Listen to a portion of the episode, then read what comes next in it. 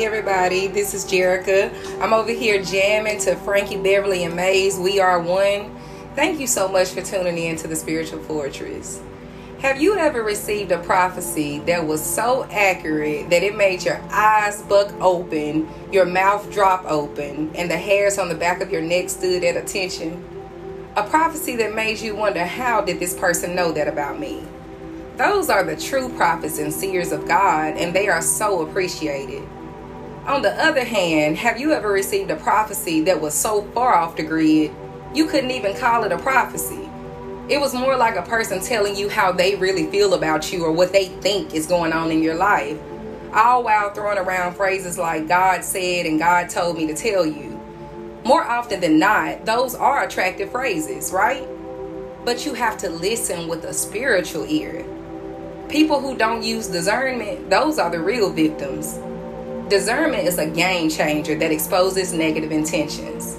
RIP to who they would have become before receiving and activating a false prophecy. By doing this, you opt out of God's original plan for your life, and progressively, that false prophecy becomes a harsh reality.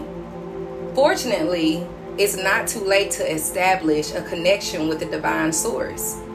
Your relationship and communion with God should be so profoundly intimate that you see red flags and hear emergency sirens when you encounter false prophets. But sometimes we accept a prophecy or a word based on clout.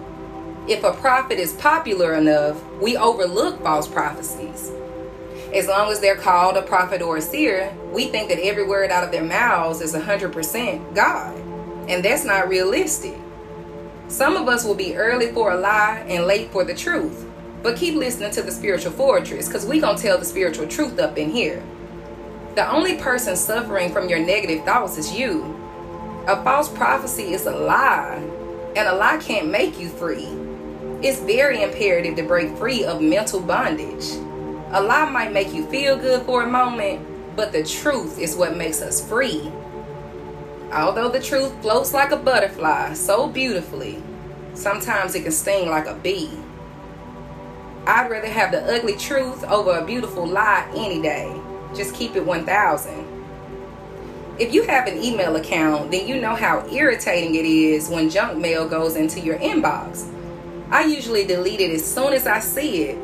I don't want any junk mail in my inbox we should treat spiritual junk mail the same way. We should hit delete. People will never stop having an opinion about you, what you do, or how you do it. But what does God say about you?